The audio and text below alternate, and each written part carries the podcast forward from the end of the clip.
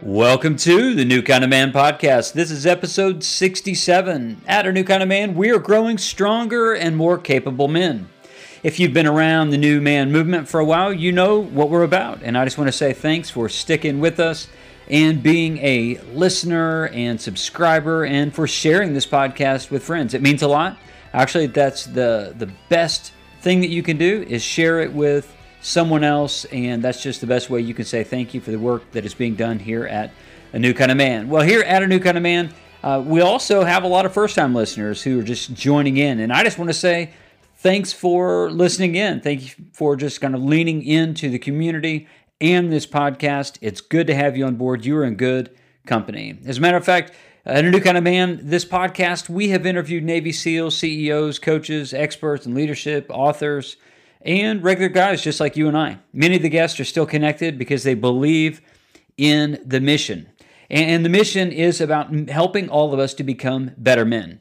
So, you, the listener, are actually the heroes of this podcast. It's not me, it's you. You're the heroes. As you apply the principles that are talked about on this podcast, you become heroic when you put these things into action. As a matter of fact, you make it all worthwhile. And without you, there would be no show whatsoever. Well, in this episode, Jay Vallotton and I, we talk about the one thing that every man needs. And this is what Jay says every man needs, wait for it, wait for it, self awareness. Jason's heart, Jay is, I referred to him in the podcast, Jay's heart is to see the emotional prosperity increase through his work in pastoring, counseling, teaching, and equipping, even through podcasts just like this one. He has a lot of insight and wisdom, and he has brought that into multiple situations through his work. For the last 15 years, he's worked at Bethel Church. He's on staff there, and he brings that insight and wisdom to help both the leadership there and then also families there. Uh, he's doing incredible work in the realm of emotional health and also pastoral care. And he also does a lot of work in men's ministry, ministering to men all over the world. So Jay's doing good work. This is a great conversation. And before I jump into the conversation, I want to remind you of the New Man Report. I don't know if you've joined up yet, but go to the show notes. Even right now, pause this, go to the show notes hit the link for the New Man Report. You want this weekly dose of masculine inspiration. It comes in your inbox on Thursday mornings. That's the set time to get it. You get it Thursday morning, all fueled up, ready for all those engagements that you have over the weekend. The New Man Report. It's a weekly email blast. I don't sell you anything. It's just things maybe that are interesting, uh, interesting for me, and I share to you. There's always nuggets to take away, either one or multiple, based off a quote or something I'm reading. Hopefully, it inspires you. The number of subscribers has increased every single week that I've had it. If you haven't joined the New Man Report, do so today. The link is in the show notes. Also, I want to talk about Men of Iron. If you're interested in mentoring and helping uh, another man to become a better man or you to become a better man, maybe you want to lean into Men of Iron. You can go to their website at menofiron.org.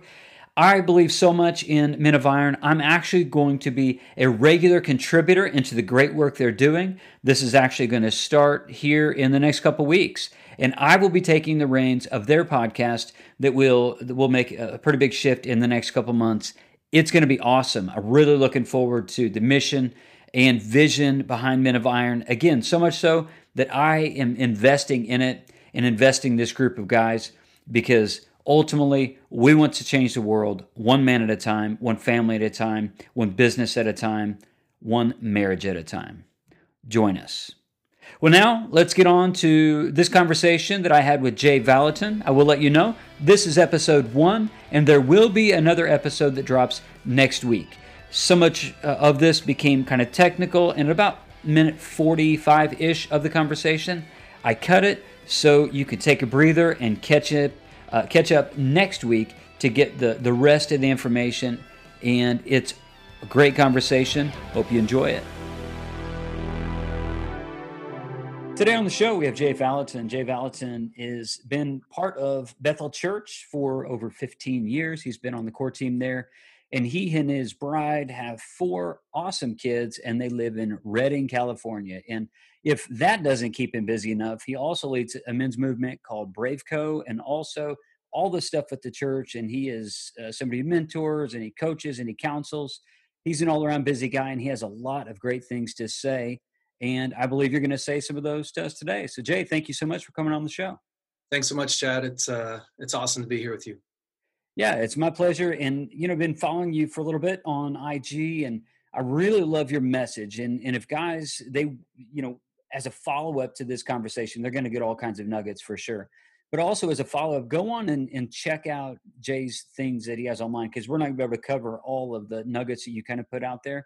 So I know much of what we're going to talk about today, most likely they can have all sorts of follow ups just by looking at your post or YouTube videos. And I'll put some of that in the show notes as well. So uh, just uh, tell us about your journey. Like what, what have you been up to? I just gave like a 30,000 foot view. Who are you? What's your story and what you up to these days? yeah, those are, those are big questions. Um, yeah, I grew up in a small town uh, in the mountains and loved it. I mean, I'm, I'm kind of a mountain man at heart. Mm. Uh, just just uh, being born and raised there. So, you know, life started out pretty innocent um, for me, and uh, but like kind of like small town kids do. I you know I got married young. Uh, there wasn't much to do, so you know, I didn't. I, I kind of feel like growing up, like I feel like I didn't even know the world existed. anything outside of like Weaverville, where I lived, and then there's Redding, the big city, 50 minutes away. Um, beyond that, like I just, I don't know, grew up in this really sheltered, beautiful life. And so got married really young at 18, had kids by the time I was 19, uh, wow. uh, three kids by the time I was 24. What? that is, well, yeah. that, that is a lot really fast. Yeah. Yeah. Um, got into ministry at 24 years old uh, here at Bethel Church and was helping to oversee the school ministry. Uh, actually, at that time, I was, I was just a pastor uh, at the school ministry, and then eventually helped to oversee the school ministry, um, Bethel School of Supernatural Ministry. If, if guys are looking it up, um, basically a, a, Bible college type of feel ministry school, uh, three year ministry school, and so I did that for quite a few years. And in 2007 uh, slash eight, my wife uh, left me and the kids. Ended up going through a divorce, which is a, a really long story that we don't i mean you can ask questions but we don't have a ton of time for that today. Mm-hmm. ended up going through a divorce um and and you know that that kind of like that's like hell coming to breakfast. Mm. you know it's like uh wow. I my divorce felt like i woke up one day and my life was on fire mm. i didn't see it coming uh, I didn't. I had no idea what was happening. Um, obviously, you have to know what's happening in order to to get a divorce. But what the things that led up to that, and then my wife leaving, that just didn't see it coming at all, and um, ended up, you know, spent three years raising the kids by myself and just uh, hustling, uh, scrapping, surviving, and everybody knocks surviving everybody knocks living this uh, you know living in survival mode until you have to freaking figure it out. Yeah. And then you start to realize like oh there's there's something beautiful to knowing how to survive. You mm-hmm. don't want to live there forever but sometimes we got to put our big boy pants on and and do it. Well sometimes and, i think when that happens too we kind of tap into another part of us we never thought it existed 100%. because when everything's comfortable, we just kind of rock on with life and we just kind of everything's hunky dory to use those kind of old fashioned terms. But yeah. I think, you know, when we get put in a, in a situation like yours or, or something where it's a, it's a quote unquote survival mode, I think that, that we tap into a part of us. We really see who we are, see what we're made of. Where do we go in that moment?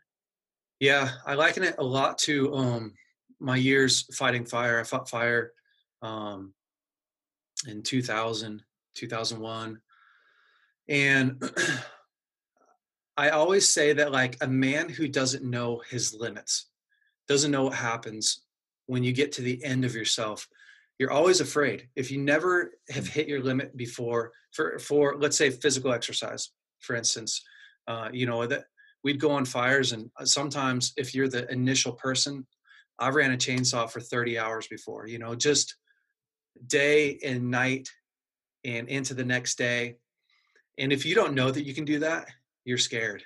Mm-hmm. You're trying to. You're always trying to reserve. You're always trying to hold back. And, uh, and and I'm sure we'll talk more about this today. But I really feel like that's a lot of what happened to me in being married early, having kids early, um, fighting fires, uh, being in ministry, going through divorce, mm. is I found emotionally, mentally, physically, spiritually my limits. Mm. And that's a gift. If something happens, you know. It, it, I mean, the trauma it, itself is. It seems uh, maybe unnecessarily harsh, and I certainly don't mean that trauma is is is a gift in that regard. But yet, what we do with it can be a gift because when we face that trauma and some and trauma comes too by not knowing our limits mm-hmm. i mean many of the guys who are listening to this right now they they typically they run at red line you know it's just a matter is it 7000 rpm or 9000 rpm and and maybe they can they're so convinced that they can just uh, normal for them is 7000 you know?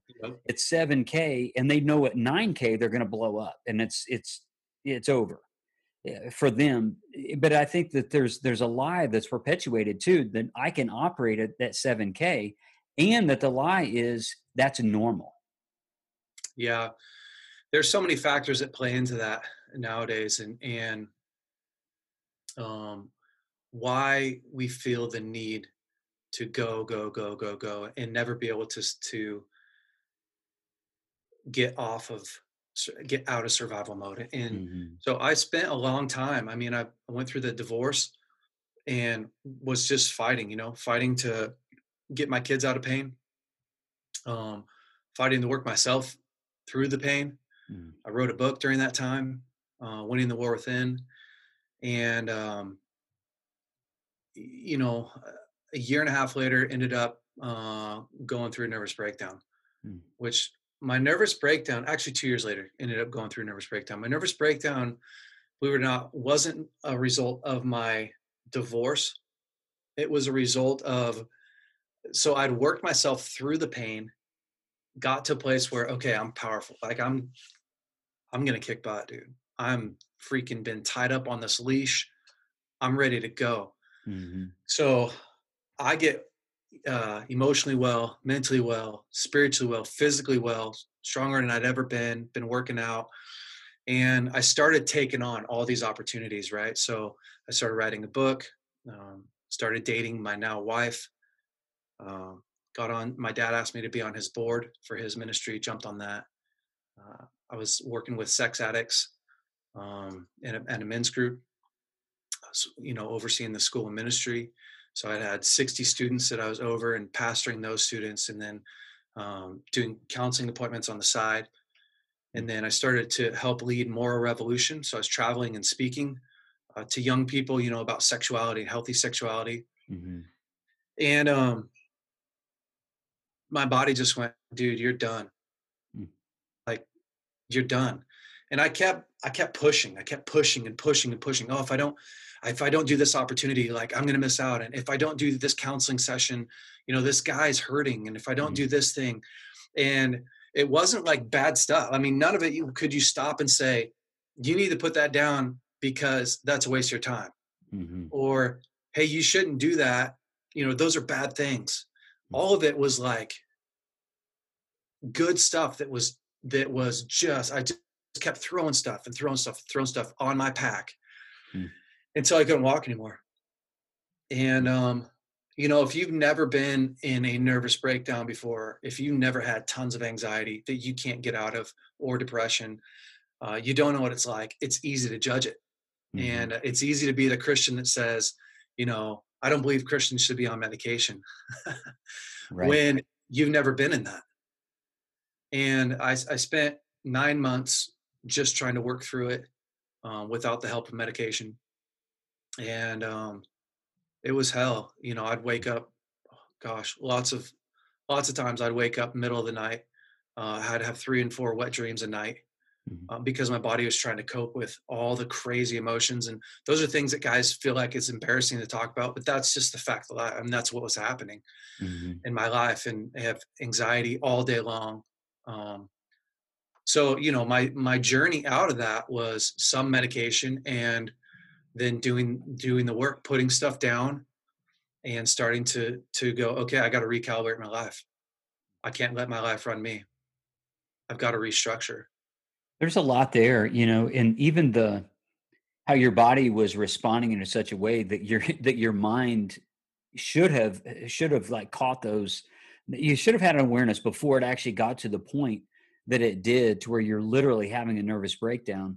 Now through that, I know that you've had to learn all sorts of self awareness, and and unfortunately, it's uh, oftentimes we we become keenly aware of ourselves only after we face trauma or deep loss, and yeah. that's just a sad part of reality. You know, my this podcast is called New Kind of Man, and and oftentimes I, I even highlight stories of men like yourself who've gone through trauma or pain or whether it was induced by someone else or induced by their themselves intentionally or unintentionally and how they've come out the other side of it and what they've changed and for us to have a conversation like this one where we sit down and say okay what did you learn from it and are there any best practices that we can pass on to the next guy? Because i know what you and i both want. We're not sadistic people. We want to help other people to not go through the same things that we did. Yeah. And so how would you be able to help a guy with like with that bit of backstory, how would you be able to help a guy to say uh, to become more self-aware? Yeah.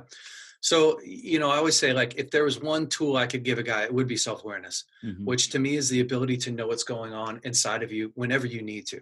Mm. Uh, a lot of people mix that up with introspection. It's not introspection. Uh, I'm, I'm not looking inside all day long uh, or looking for what's wrong with me. Uh, mm. that's a bad, you know, that's a bad way to live. If you look for what's wrong with you, you'll find it. You'll create it. Mm-hmm. Um, and then but, manifest. You'll manifest whatever you think. Then you just manifest it in your own behavior. Yeah, but the ability to know what's happening in your unconscious or subconscious mind is a beautiful thing. Um, and, and here's kind of what it looks like for me. I can describe it like this: When I wake up in the morning, I have this like plumb line or this baseline, however you want to look at it, like this. Mm-hmm. Okay, this is where I'm at. I feel good uh, mentally, physically, spiritually, emotionally. I'm looking at all those different categories just really fast. And I had to, at first, you're going to have to be conscious of it. So you're going to need to wake up in the morning, set an alarm. How am I doing emotionally, mentally, physically, spiritually? Mm. And what you're really asking is, is there anything I need? Mm. What do I need? Mentally, physically, spiritually, emotionally. And uh, we can explain how to find needs in a little bit if we want to. But so what do i need? How am i? And from there right if i come to work and i catch myself anywhere outside of this plumb line anywhere outside of good. So if my anxiety spikes if i drop down to depression anywhere in between there those are needs that want to be met. Mm. and i have to pay attention to go okay what happened a second ago? Mm, i walked in and i thought to myself I'm going nowhere. This job is going nowhere. Hmm. Okay, that's either going to spike you into anxiety or it's going to drop you into depression. It's going to do one of those. Mm-hmm. Well, there's a need. If you stop and ask, if you catch it quick enough, or it's a lie, one or the other.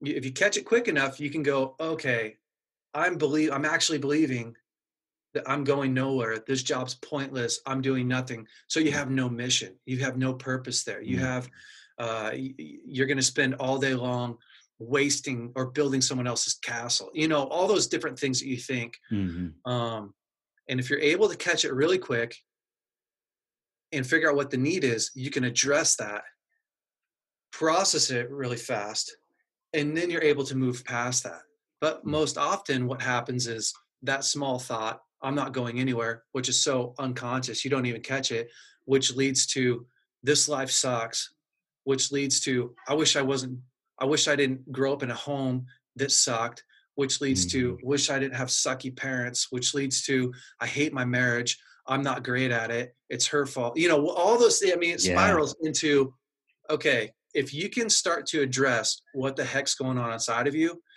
then you can consciously go, is this true or not? Mm. If it is true, what's the need? How do I address it? Yeah, that reminds me of actually a conversation I had with a, a retired Navy SEAL I had fairly recently. Errol Dobler is his name. And Errol and I talked about these things. And in the book that he wrote, he actually talked about uh, this idea of, of awareness and, and self awareness.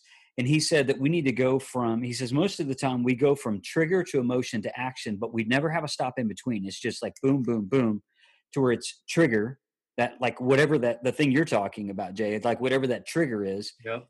In in its oh so okay there's an emotion. I feel this way about myself. I feel shame. My life sucks. My marriage sucks. My job sucks. I'm going nowhere. I can't and then you're starting to spiral and then the action is and and this is probably where i would just uh, deviate a little bit from from errol but where the the faulty way of handling it is then to act upon whatever the trigger and emotion is without actually gaining a sense of truth because it's all perpetuated by lies Yeah.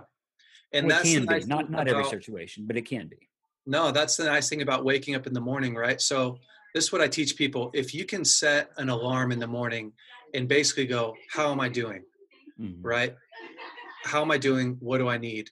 Then before you ever get triggered, triggered, you're going, oh, I'm hungry. Hmm. I mean, you know you're really hungry when you start yelling at people. You're like, get ah, get out of the way, man. Uh, and or you're, you know, you know you're really frustrated when you're acting out. Well, you can catch it way before that if you're Mhm. self-aware enough because you don't have to manifest something negative in order to realize oh this is going on in my life it Mm. always starts as a small spark so self-awareness allows you to catch that small spark before it ever grows into this forest fire where Mhm. everyone sees it and so you know it- when you're first learning set an alarm on your phone i mean these are the these are your best friends set an alarm on your phone for when you wake up it should just come up and say how are you doing? Body Mm. soul spirit. You just take three minutes and answer that. Okay lunchtime it goes on. It goes off again. It says how's it going? Hmm. how's it going? And you just address it really quick. You just you just go i'm doing pretty well. Thoughts are great uh, feeling positive. If you're not, if there's something that's starting to get tweaked a little bit you address it. Okay end of the night before you go to bed how did it go. And anything you need to clean up before you wake up in the morning oh i took this i took on this client and i knew i, I shouldn't take on any more clients okay that's a violation Mhm. so you got to address that Yeah, and that's interesting because then you go back to the trigger to say, why is it that I felt like I needed that one more client? There, there was that was the trigger part. Yeah. And emotion in in the emotion side of it is there too, but it's like, why is it in in using that as a as an example because I think it's a it's a really good one. It's in that example. It's why did I say yes when I really needed to say no? In what part of me denied my own feelings to think that I was trying to please the person or to put my own personal needs aside to accommodate for maybe the mission or the or the company or whatever it is while putting ourselves aside. I think this is what a lot of guys do, Jay. I think a lot of times they go in and for the guys that I've worked with over the decades, this is this is their core problem. It's they're doing good work, like you like you talked about at the onset of the conversation. They're doing good work. They're they're working hard to maybe have a hobby, but it's it's it's really held in check, uh, considering the amount of work that they put into work overtime to accommodate for house and cars and kids and activities and clothes and food and all of these other things trying to love their wife well trying to to raise their kids in a way that honors god and also would bring good into the world that they'll be just good people. And yet i think a lot of these guys they just they run and they think about everybody else before they ever think about themselves. And i think this this is the core issue of a lot of guys. And a lot of guys they spiral out of control. They either go into some sort of self-harm whether it's whether it's uh, some sort of addictive behavior or they just become just totally disregard their marriage and then just go maybe explore sexual exploits outside of the marriage through porn or actualizing sex outside of the marriage or just a whole bunch of different things. But i think if if we're to go back to it many guys do this because they simply didn't know how to handle their own emotional state. And because they didn't, they started just acting out to just say, I can't deal with this anymore. But the issue wasn't someone else or even the porn. The issue was their lack of self awareness. Do you think that that's a fair assumption or I assessment? do. Yeah, I do. Um, the one of the challenges that we have, right, is if you if you grow up um, where your needs aren't met. So let me just put it as simple as that. If you grow up in a home where your needs aren't met, you're in pain. You're in pain, and if you don't know what to do with pain, then you figure that out young. You figure it out at a very young age. You know, n- not 15. You figure that out at three, Mm. four, five years old. Mhm. Because before you can even remember, before you were aware that you were alive, you had lots of needs, Hmm. lots of them. And if your parents weren't meeting those needs in a healthy way, everything from look at me, dad, watch me jump, Mhm. to um, I feel sad today. Stop crying. Suck it up. Mhm. Toughen up. Don't be such a girl, Blank. Yeah. right? Those are all emotional, mental, physical, spiritual needs that we really have, that we genuinely have. So by the time you realize you're alive, 8, 9, 10, 11, you're you've already figured out I need to act out to get my need met. Hmm. People aren't safe. I'm not safe. I don't trust me. People don't trust me. Hmm.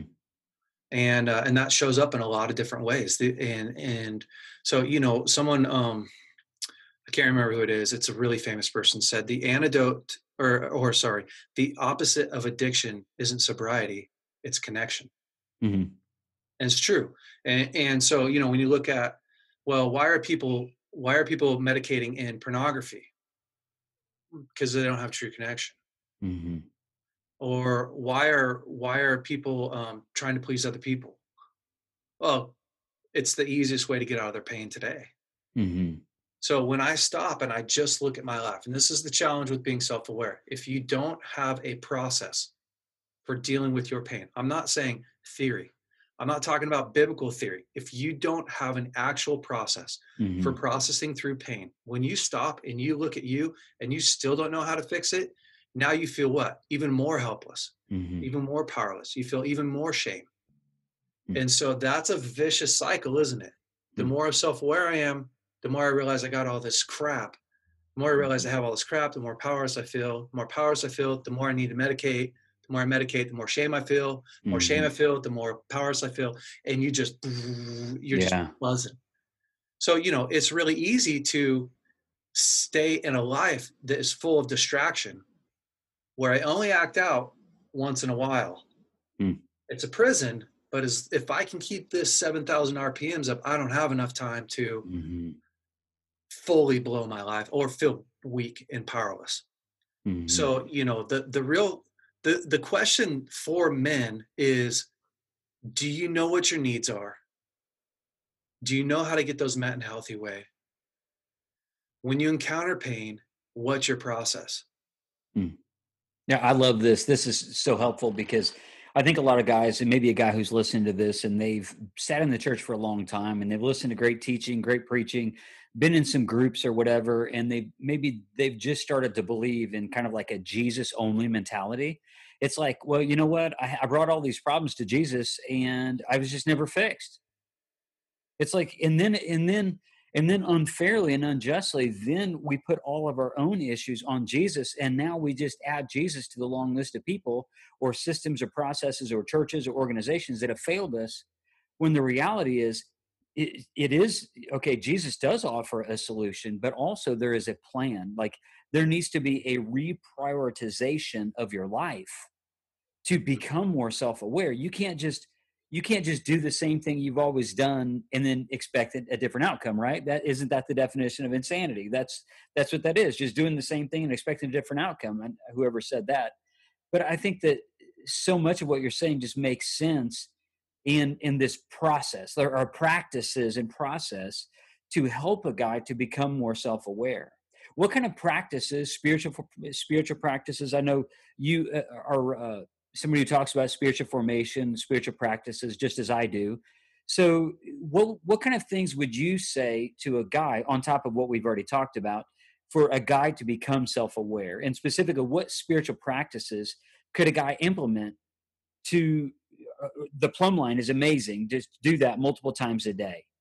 Um, in the morning before you really okay before you embrace your day midway and then almost like an aar like after action reports use military vernacular at the end of the day okay how how was my emotional state was i was i online today or was i off but what could guys use on top of what you said to have like some spiritual things that they can Im- uh, implement in their life to help them in this process? Yeah, I mean, to me, it's growing up in the church. I, I feel like the church has so helped people and and so failed people all in the mm-hmm. same. And I'm just talking from my my perspective. So other yeah. people are, are, can feel free to have their own perspective yeah. on, on, how they grew up. So um, how we've helped people so much is by going. These are all the ways in which you can access God the Father, the Son, the Holy Spirit.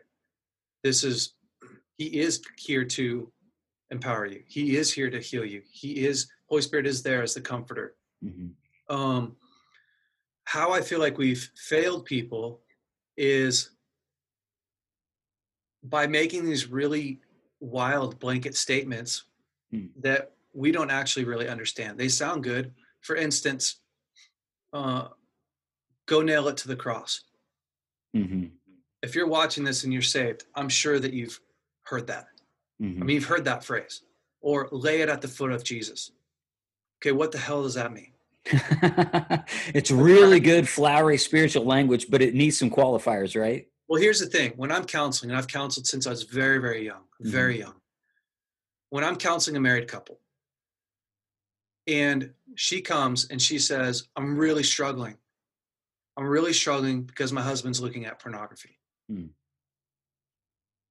Normal scenario.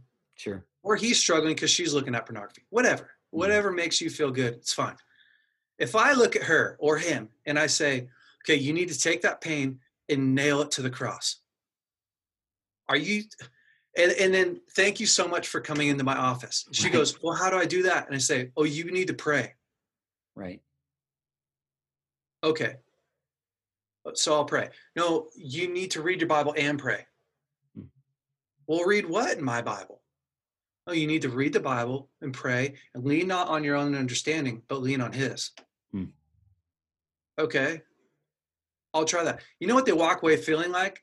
I must be stupid. They must be stupid. They must not be connected to God. Because I'm trying to tell them to do something mm. that you think they haven't already tried that. You think he didn't try that or she didn't try that? Yeah.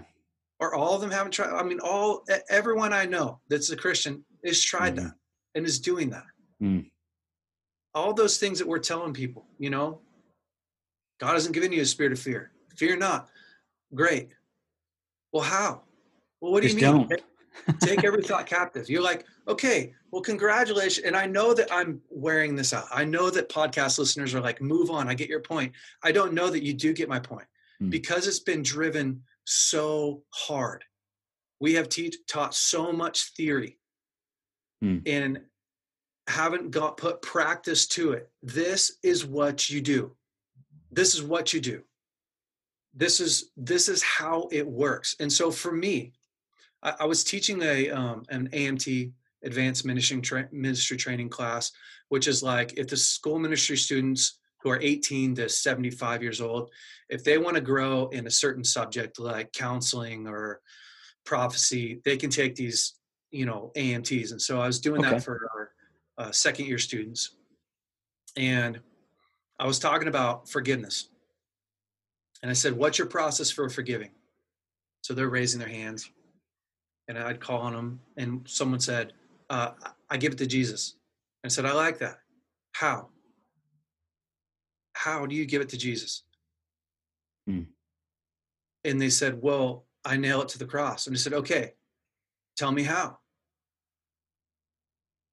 Because that's not an instruction. Hmm. That's a cliche in that instance. They couldn't tell me. No one in that room. I said, "Can anyone in this room tell me how to nail something to the crowd. They couldn't do it.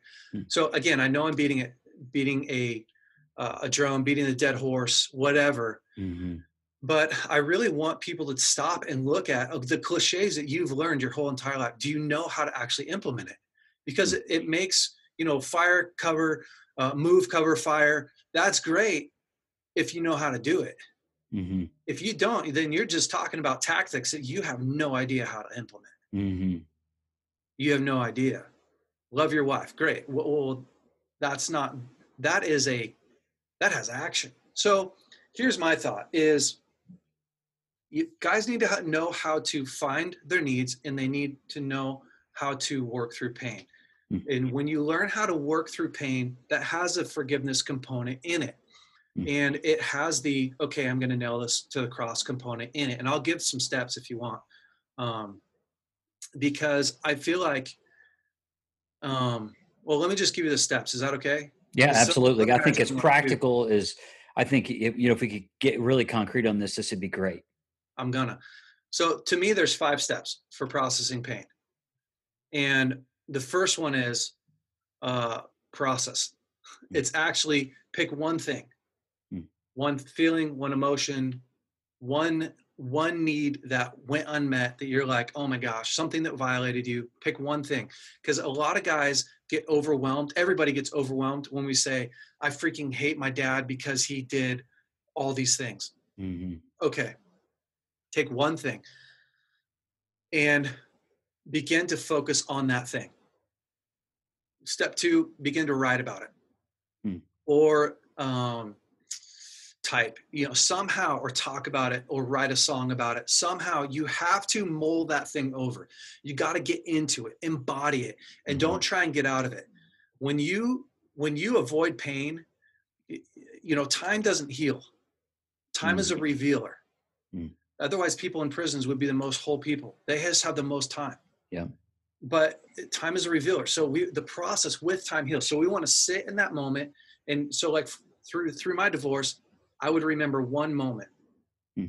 like maybe my wedding day. You know, when you go, when you're in a divorce, everything that was really happy flips to really sad. So my wedding day, I can hmm. remember the day that she, that I remembered her walking down the aisle. I was crushed. Hmm. And so I ran up into my office. I was at work. I'm having this memory of our wedding day. I'm in the middle of my divorce. I run upstairs. I'm bawling. Mm. I turn my lights off in my office. I put on really sad music, not happy music, because I'm not happy. Mm. I put on sad music and I begin to write. I begin to type. Mm. I'm not writing, oh, I'm so thankful for you. Mm-hmm. I'm saying that'd be betraying I, what you feel like in that moment. In that moment, I'm going, this is how I feel. It's not a commentary on your character. So when you're typing something out like that or writing something out like that, it's not a commentary on your character. It's commentary on how you feel. So for a lot of the time, you know, if someone doesn't read your journal and question your Christianity, you're not being honest. Hmm. Wow. I'm sitting wow. there I hadn't writing, thought about that.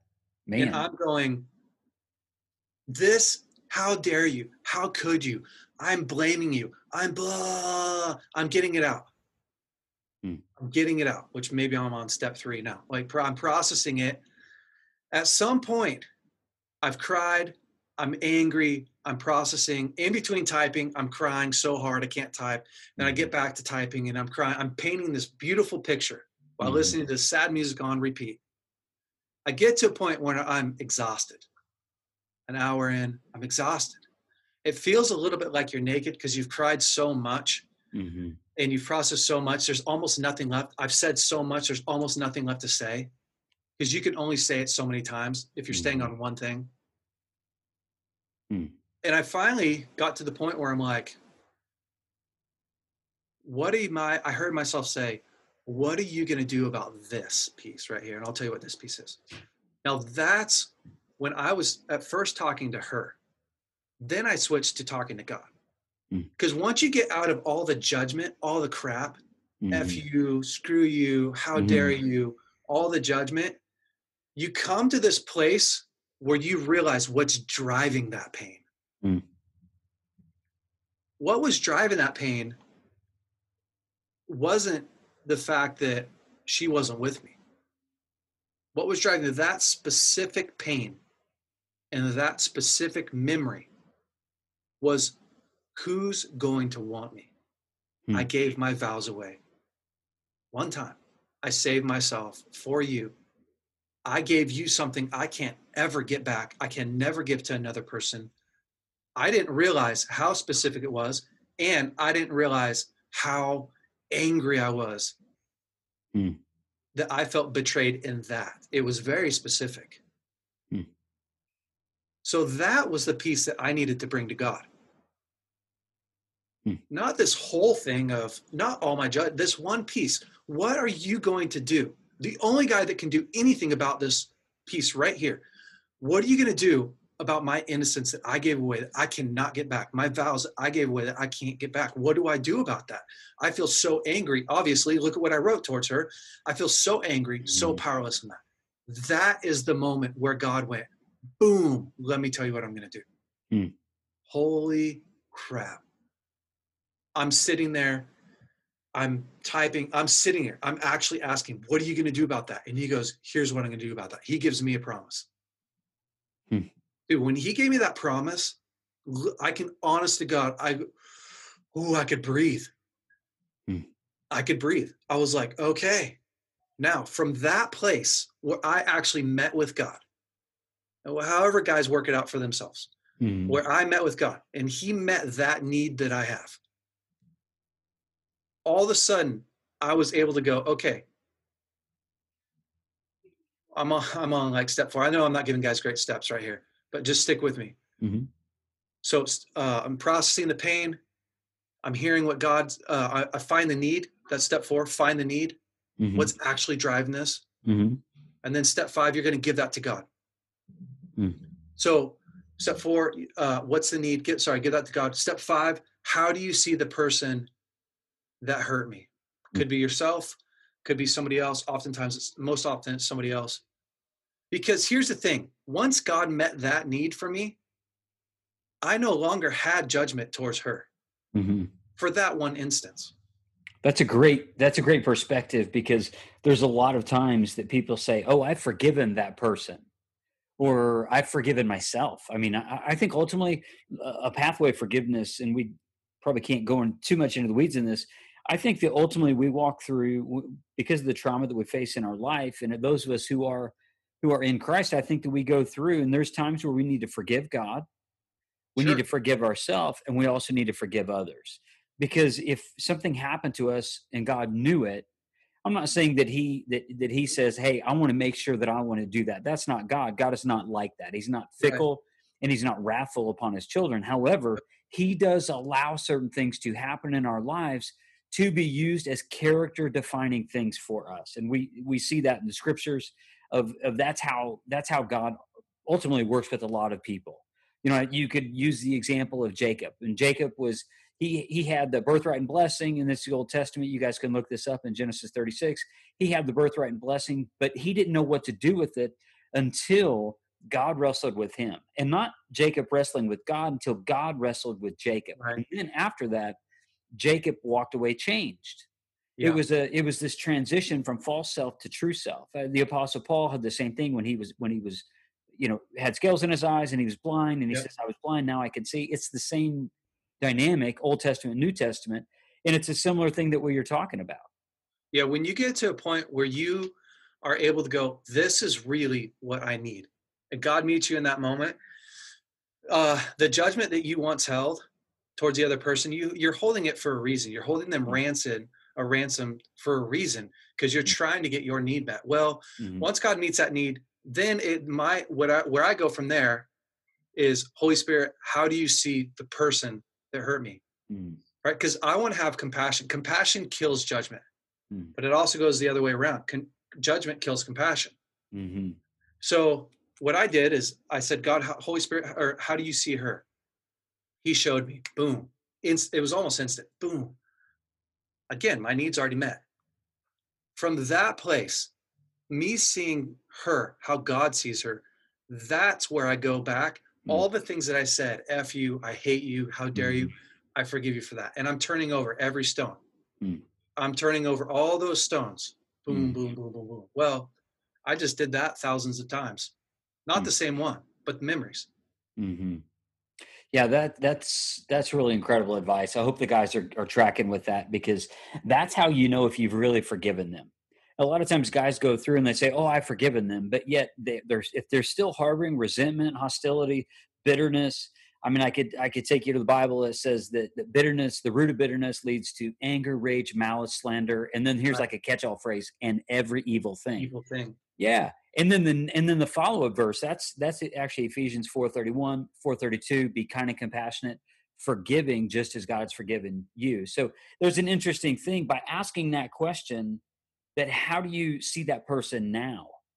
Ultimately is is kind of like the the spiritual x-ray if you will to say have I really forgiven them or is this just my way of coping with the pain? Because forgiveness is not just a way of coping with the pain, it's after the pain has been coped with and healed then we can forgive. Exactly. And uh, you know, I always say this like sure, maybe the first level of forgiveness is choice, where like mm-hmm. I'm choosing to. That's yeah. great. That's awesome. Your heart posture is great, but forgiveness is not a blanket.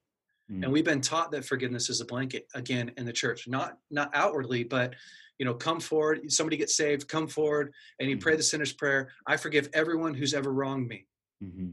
Jesus, would you forgive me? And, and, we take this blanket, right, and we throw it over the believer, who's now the believer, Mm. And then they go home. And a week later, they go, Well, wait, I still feel the same way I felt about my dad molesting me. I still feel the same way. Mm. But I have to forgive him because Jesus forgave me. Mm-hmm. And that that little boy or that little girl inside of them is saying, "Well, how do I reconcile that? Because mm-hmm. that took something from me." Mm-hmm. Yeah, and and well, I, I, forgive that guy who molested me, or that guy who raped me, or I forgive myself for mm. you know, whatever, sleeping with somebody, taking advantage of somebody. Mm-hmm. And we don't ever teach anybody how, we rarely teach people how to sit down, process it, find what the need is, literally give that to God in a conversation. God gives you the answer for that. Mm-hmm. Then you find compassion. Then you genuinely release them. Mm. Okay, that one is gone. Mm-hmm. Eat well, sleep well, exercise, have fun, fill yourself up, process again later on hmm.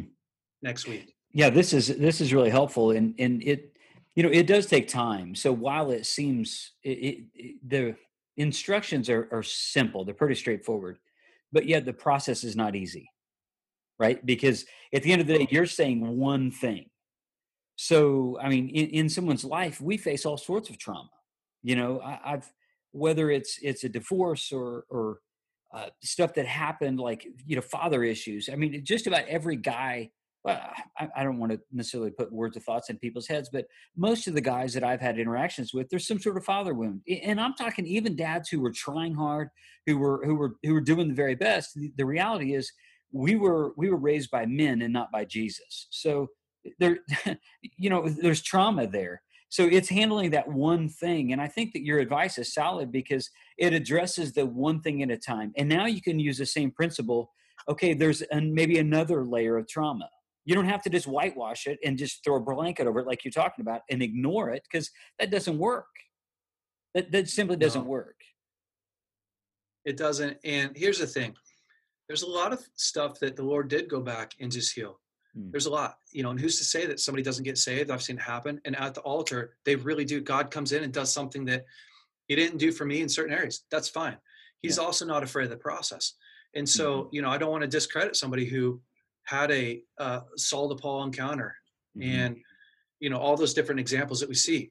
But we also shouldn't be afraid of the process because life's a process and, and we are going from cliche glory to glory. Mm-hmm. And we are uh, renewing our mind and we are changing the way that we think. And part of that is when you get really, uh, I'll say this: when you start to go through a process where you're looking at one thing at a time, did mm-hmm. I go through? Did I absolutely go through my whole entire marriage and process everything? No. At, at some point, at some point, I think at some point, my body went, we're good. Mm-hmm. Like these big things, you know, your innocence, your word, mm-hmm. um, the betrayal, am I good enough? The big things that I actually really cared about, I feel like, yeah. So there's probably, I mean, there's probably a hundred of those. Probably mm-hmm. wasn't thousands. There's probably a hundred of those mm-hmm. big things. But you know, you spread a hundred out by it's. It took me about seven months hmm.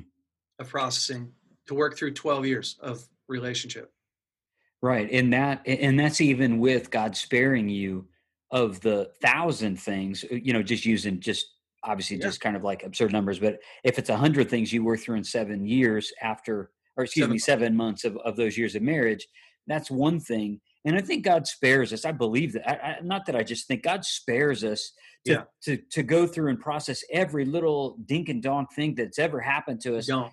And sometimes God's just like exactly like you're saying, Jay. It's like, hey, you know what? You're not. That's good. That's God's grace to us. All right. It's just saying, yeah, there's some big things. You're going to work through these big things, but you know what? All those little things, I'm going to spare you. Those are going to be just kind of washed away in this moment. And now let's look at this other big thing. Because if not, Yeah. we would always be in a place of of want. And we would Yeah. always be in a place of brokenness and in ultimately in not living the abundant life like Jesus talks about. Thanks for listening to the New Kind of Man podcast. You've been given some good manly encouragement, and now it's your turn. If you found today's content helpful, go tell a friend and please leave us a review. Also, consider hitting that subscribe button so you don't miss a single episode. Now it's time for all of us to do what Theodore Roosevelt said create, act, get action, do things, be sane, don't fritter away your time. Take a place wherever you are and be somebody. Get action.